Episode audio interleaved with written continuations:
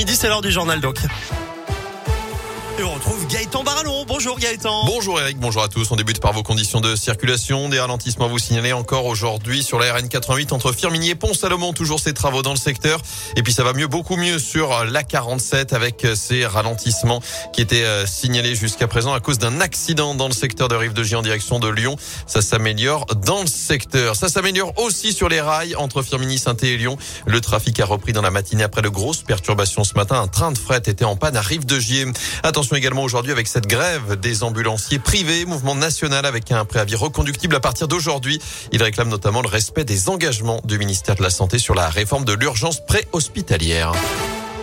Elle a une victime d'un gourou pendant des années. On vous en parlait il y a quelques jours sur Radio Scoop. Deux frères, Mathieu et Joseph, viennent de porter plainte contre le chef d'une communauté religieuse de Malrevers en Haute-Loire. De 7 à 13 ans, ils disent avoir été victimes d'actes de torture. Joseph évoque même un viol lorsqu'il avait 11 ans.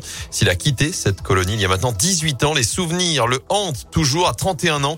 Il a désormais besoin d'être reconnu comme victime auprès de la justice. Quand ça fait 18 ans qu'on n'arrive pas à trouver le sommeil, enfin le vrai sommeil, euh, quand ça fait 18 ans que ça vous empêche de dormir, et je pense que ça m'empêchera de dormir pendant encore euh, bien au-delà, c'est quand même important à un moment donné qu'il y ait une institution euh, de, de, ce pays qui me reconnaisse un certain statut et qui dise que oui, ce que vous avez vécu c'est grave, oui, vous êtes victime, et à contrario, oui, ce que cette personne a fait c'est grave, et oui, il est coupable, c'est mal, c'est normal d'avoir une reconnaissance à un moment donné de, de ce qui a été fait.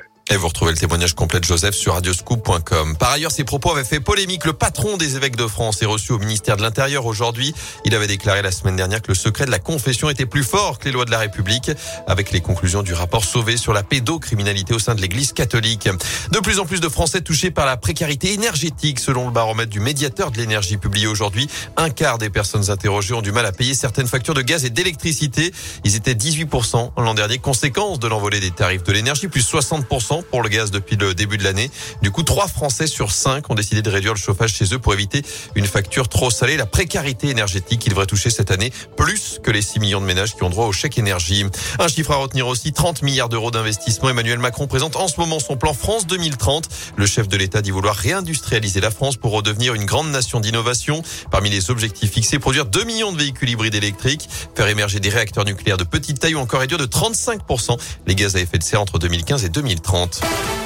En foot, une grande première pour un jeune vert. Etienne Green a honoré sa première sélection avec les espoirs britanniques. Une soirée tranquille, victoire 1-0 face à Andorre. C'est d'ailleurs son tout premier clean sheet de la saison. Et puis un jackpot à 220 millions d'euros ce soir à l'euro million. Du jamais vu, ça fait 9 tirages que personne n'a trouvé les 5 bons numéros et les 2 étoiles.